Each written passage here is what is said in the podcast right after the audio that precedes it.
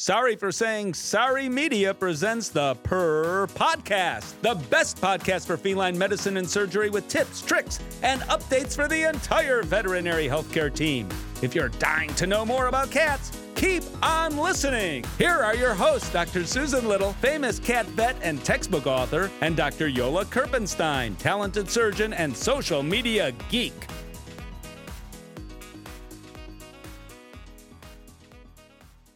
Hi, this is Dr. Susan Little. And Dr. Jolle Kirpensteijn, and this is the Purr Podcast. It is. So, where have you been, Jolle? Oh, I've been like checking for new podcasts. There's nothing I- there. So, where have you been? right. There's so many things that you know have happened and where I have been, and I don't even remember it myself. So I uh, apologize that we have been out of the air for a little bit. Um, you know, our schedules are so crazy right now that we didn't have time to record anything. So I'm really excited to be back. Yeah, sometimes real life gets in the way of our uh, of our podcast life. So But we have such an exciting podcast. we do. We actually have a series of them already planned out for this fall.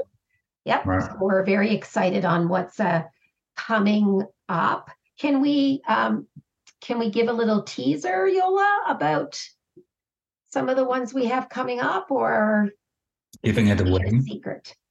No, we can we can say it. So so let's. What are we going to talk about? Today, Right. so today I thought we would have a look at cats in the news type of things. Yeah. Yeah, we do we've done that every now and then where we've just Right. looked and seen, right? What are cats doing in the news and um uh what uh what uh you know what what interesting things are out there. So I so I got a collection of uh of uh, web pages here that I thought would be interesting to talk about. So, the first one, before I show the web page, so for those of you who are watching the video for for this podcast, you'll be able to see the web page. Um, but if you're uh, not watching the video, then of course you won't. But I'll put links to all of the web pages that um, that we're going to talk about today. Um, I'll make sure that the links are in uh, the show notes. So you can go and uh, click on the links and find these web pages. So before I show the first one, Jolle, Right. uh, I I want to ask you first if you know the answer because I don't want you to see the web page and know the answer.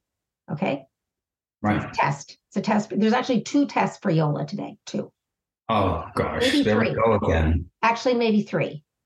Okay, but here's the first one. So for 2023, Jolle, what are the most popular cat breeds in the United States? What do you think is number one? The most popular cat breed in the United States. Because a person that's very close to me has this breed, I'm going to say that breed. Okay, what's the breed? So the person is Iveta, Yes, and I've Iveta has. Maine Coons. You're exactly right. So for this year, yep, high five. For this year, um, absolutely. And I think they've been like the most popular breed for a little bit too. Okay, can you guess number two? Because I think number one is easy.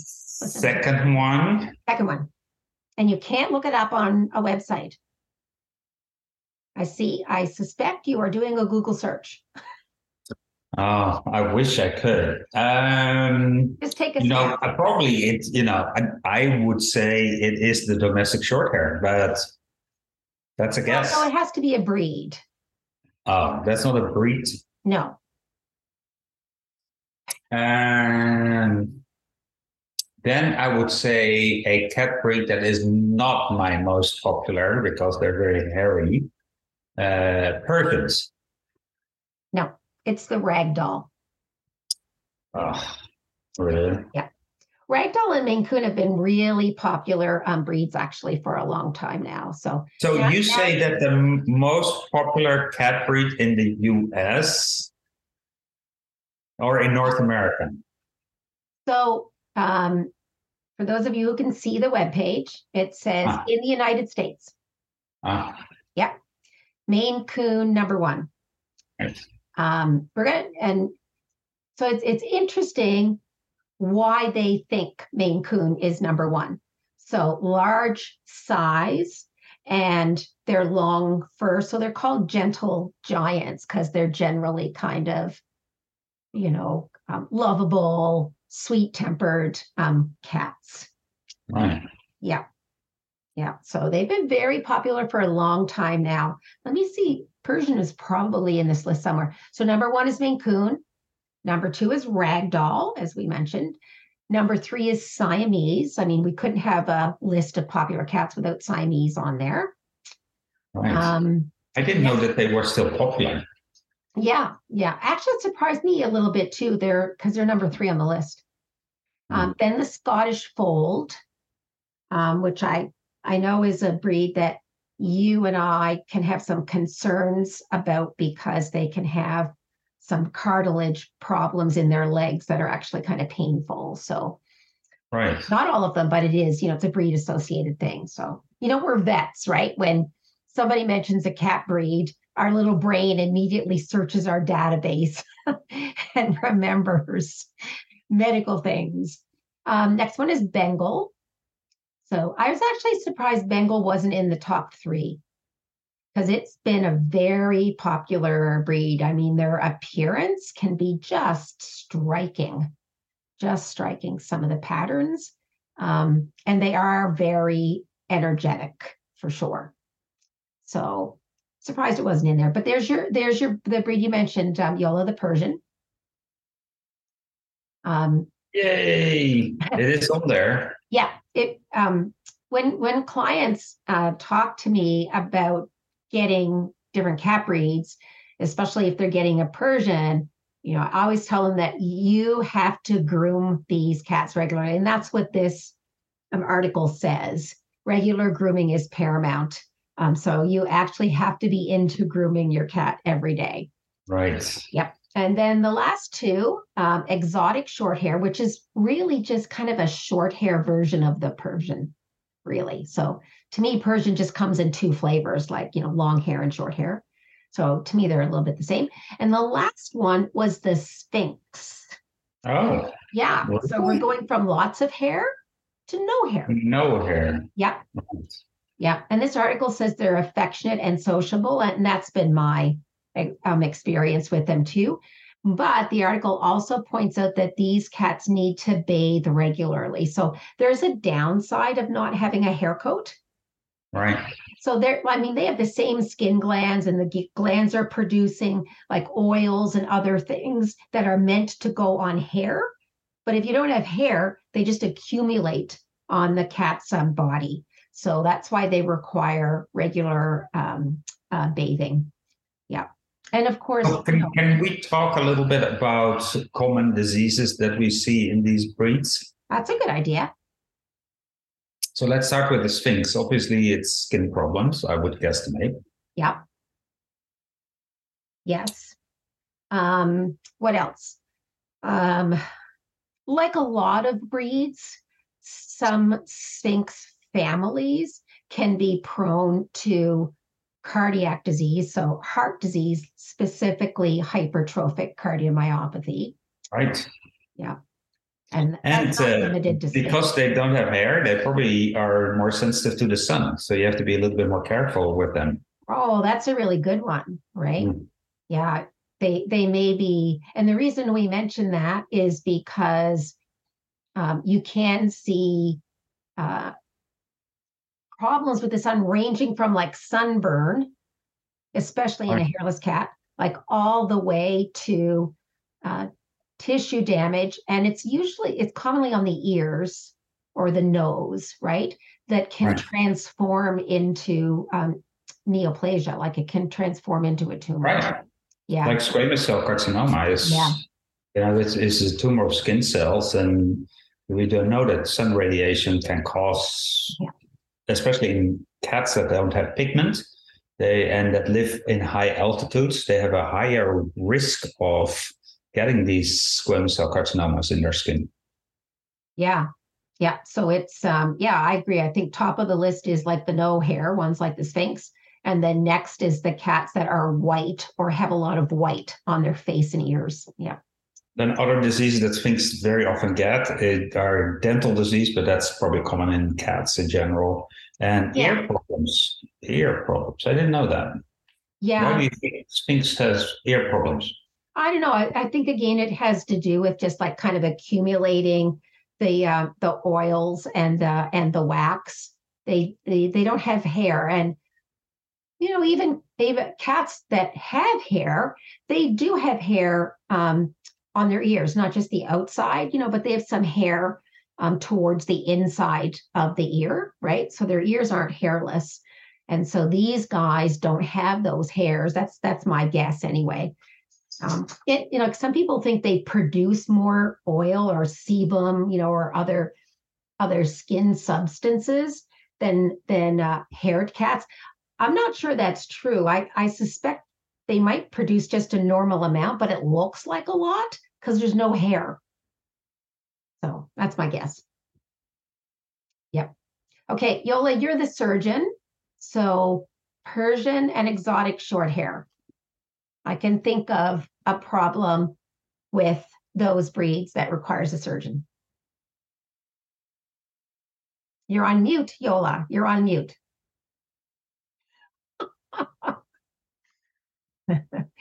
My gosh. we we've been using Zoom since the pandemic started and Jolle can't get himself off of mute. Oh, are you? There you I was, are. I, I was talking. I was talking. I was like, you know, I, I was thinking of, you know, multiple diseases in a Persian cat. And the first one that came up was uh, polycystic kidney disease. But as a surgeon, I cannot do a lot about that. So, No, but that's but uh, I guess you you mean the flat nose syndrome Yeah, that cats yeah. have. the brachycephalic syndrome, right? Right. Yeah. Yeah, Yeah. so that's a that's a big issue, and uh, and in Europe right now, in in Holland, uh, there are now guidelines, um, and uh, this I think pertains mainly to the D word, but uh, guidelines that you cannot breed anymore with uh, D's that have too short a nose, and that's probably also for cats. But now they have also decided that you cannot, uh, how do you call it, when you breed it with a one of those D's with the really short nose with Mm. normal. So I, there's a there is a name for that in English and I forgot, but it's like cross Or a hybrid. breeding or back breeding or whatever it is with Okay, a okay. long nosed D. You're Yeah. not allowed to do that anymore either. So in the Oh. near future, so you cannot do anything with dogs that have a genetic abnormality of the nose that is so severe, which I think is great. Yeah, the UK has been very strong in this for a while. Um, and I think it was the British Small Animal Vet Association mounted really good like public information campaigns to explain like what happens to the cats and of course the lesser species when they're bred for these very short faces. Um, it can mean a lifetime of suffering. Right. So, um, so what are some other diseases uh, with uh, Persians and exotics? Um, so they, again, like many other breeds, um, can have uh, heart disease, hypertrophic cardiomyopathy. Um, there's no, to my knowledge, there's no genetic test. Uh, I think there's only a genetic test for two cat breeds for hypertrophic cardiomy- cardiomyopathy, and that's the Maine Coon and the Persian. Mm. Yeah, because they're different. Like it's not just one genetic change uh, is the same in all breeds. Um, the there appears to be uh, individuality, so you can't take you know one test and apply it to all breeds. Right. So, But yeah, we're talking about Persians, so, so yeah. yeah. And the other thing that I don't want to forget is that Persians are one of the breeds that can have a high percentage of type B blood type. Hmm. And so, why does that matter? Um, it matters if you're breeding cats um, because you don't want to breed two type B cats together because the the kittens are likely to not survive. Um, Right. So it matters to breeders. And then it matters to owners because if your cat is type B and it ever needs a blood transfusion, you know, it's has an injury, it's hit by a car, or it has some type of disease where um, its uh, blood counts are getting low and they need a transfusion. It's Right. not always easy to find type B blood, and they can only take type B blood. Yeah. Yeah, that's uh, that's a good point. So I, I usually recommend for the breeds that have a high percentage of type B that you get. So there is a genetic test for that. Um, and so I usually recommend that owners get that test done um, as soon as possible. So at least it's documented. Hopefully it'll never you'll never need to bring that into a decision, you know, making issue with medical problems. But if it's ever needed, it's right there Right. on on the day that the cat needs a blood transfusion is not the day you want to stand there and you can't figure out what the blood type is. So totally true. So let's let's go to our number one. What are the top Maine Coon health issues? um uh, so we already mentioned the hypertrophic cardiomyopathy, and they there is a genetic test for Maine Coons. Right. Sure. Yep. So so that's really good. And and again, that's something that breeders should be aware of. You know, they should be trying to um, avoid breeding those cats when they can. And that's another situation with uh, owners that I recommend um, sort of as soon as possible after they get a Maine Coon that they get the genetic t- test done. And uh, that genetic test will help um, it to some degree predict what might happen with that uh, cat. So if it um, if the prediction is that it could be at high risk of hypertrophic cardiomyopathy, we might start a screening, an ultrasound screening program for that cat, so we can, you know, find it before it gets severe or before the cat goes into heart failure. So, yeah. So if you read the, the pages about Maine Coons, it often talks about an increased incidence in stomatitis and dental disease. Do you know anything about that or periodontal You know, disease I think that's just in general? yeah. I I I do know that Iveta, you know, brushes the teeth of her cats, and she has taught them how to deal with it. So every week, which I think is amazing because that's Yeah. probably the best way to prevent the dental disease in in the D and the cat and the cats. So I would, I would uh, expect no less from Iveta. of course, of course. Iveta And then polycystic kidney disease is uh, obviously a problem that they have. What about hip dysplasia? Um, yeah, I don't know how current the issue is, but it's that's a really good one to mention. So historically, um, Right. that's the breed that has had problems with hip dysplasia. The Persians too, but to a much lesser extent. So when you think of hip dysplasia in cats, you think of Maine Coons, um, and there's no genetic test for that. So it's uh, the uh, radiographs, X-rays have to be taken um, once the cat is mature. Uh, and um, that's the only way uh, to know. So, you know, And that always brings me back to this amazing fact uh, that Duncan always, always talks about that, you know, in a cat more than over 10 years of age, you have almost 100% chance that there is some joint disease present and they might be in pain. And we often forget that. You know, cats don't show it that much, but especially when you have hip dysplasia, that's a progressive disease. So in the beginning, you might see a little bit, but those cats will get joint deformities, and it's very, very painful. And it, uh, you know, an older cat not wanting to jump might not be because they're old, but just because they're in pain. Yeah, that's a really good point. Um, it does have a negative impact on their quality of life, and I've I've uh, seen some Maine Coon patients that we've had in my hospitals that have absolutely horrible hips. Yeah. Okay, then uh, the, your favorite favorite um, cat breed, Scottish Fold. Yes. So Scottish folds were what number four on the list? Yeah, I know. Yeah. Number four. Yeah. So And, and and we do have to uh, to explain that the that these are called Scottish fold because of the fold in the ear, yeah, and that is a genetic abnormality. It it's is. not normal. it is. Um, and the the uh, genetic change that makes the ears fold is a change in cartilage. So, you know, cartilage is the tissue that tends to support structures like the ears. You know, that's why ears are not floppy, they're upright. Um, and cartilage also um, is in joints and can protect. So, um, you don't have bone in a joint, you don't have one bone rubbing directly on another bone because that's extremely painful. So, there's some cushioning in there. Joint fluid is one thing, but cartilage is another thing.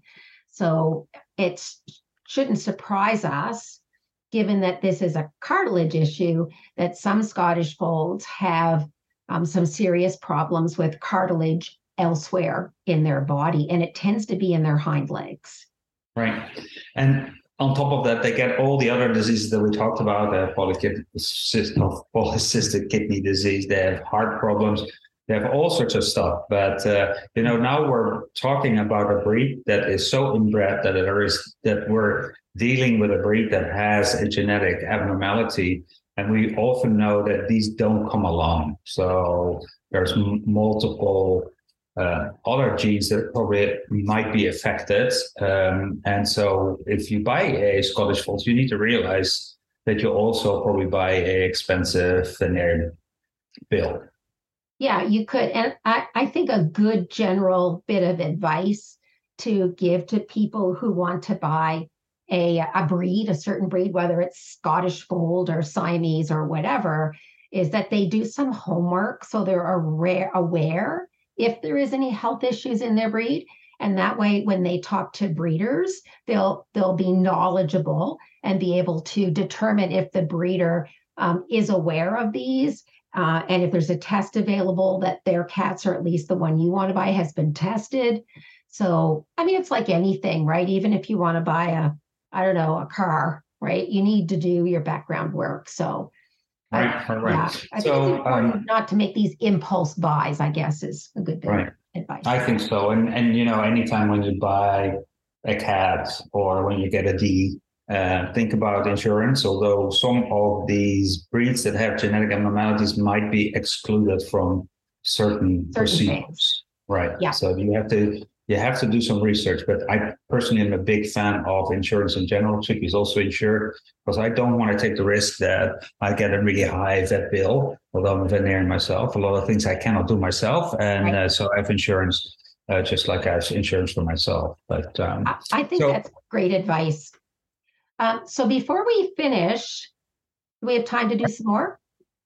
Um, no, as a matter of fact, I want to say we're at time. So all the hot news that we did were right here. So we'll come back next week with uh, more hot news. We How will, but I want to just take two minutes right. for one more thing because it's Canadian.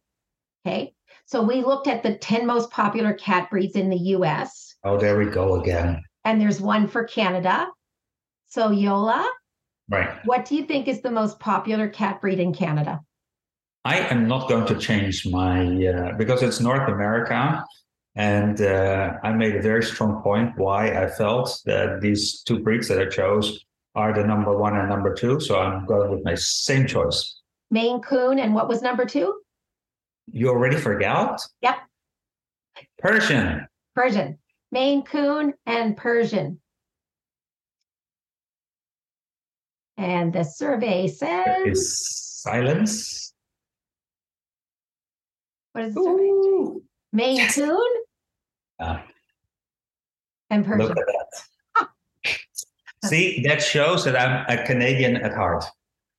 No, what it shows, Jolle, is that you've actually been listening to me and you're actually acquiring some more cat knowledge. Oh, that is one under the belt, by the way. Finally, over that all the hurts. years, I that finally hurts. know that Jolle listens to me. That hurts so badly. you know that she does that. You know, we we just reunited, and now I feel that I have to leave again. But thank you very much, Dr. Susan, for this amazing episode. I think we should call this the the the test test the Jolle's cat knowledge. You did pretty good, right. I have to say. I just want to say, I, I think good. I aced I aced this. You did. You did very good. And yes. uh, so, uh, Dr. Susan, I it is always a big enjoyment to be in the same virtual room with you. yes. even though I'm slammed down. Um, but uh, this is the Purr podcast, and uh, sadly, we already have to say goodbye to yep. everybody. But we're very happy that we're back. You and can we'll find more information of our cat news next week at purrpodcast.net uh, or with our handle at perpodcast. Uh, where are we with the uh, updated website? Good question. okay, where's okay, that's the answer I hear. Yeah, where's our list? Where's our to-do Where's list? my list? I know. So, uh, so you'll find all information there, and we hope to see you uh, in the upcoming weeks uh, for the next episode of the Purr Podcast because we will have a couple more that yeah. specifically talk uh, hot news. So, uh, thank you very much, and goodbye. Yeah, bye for now.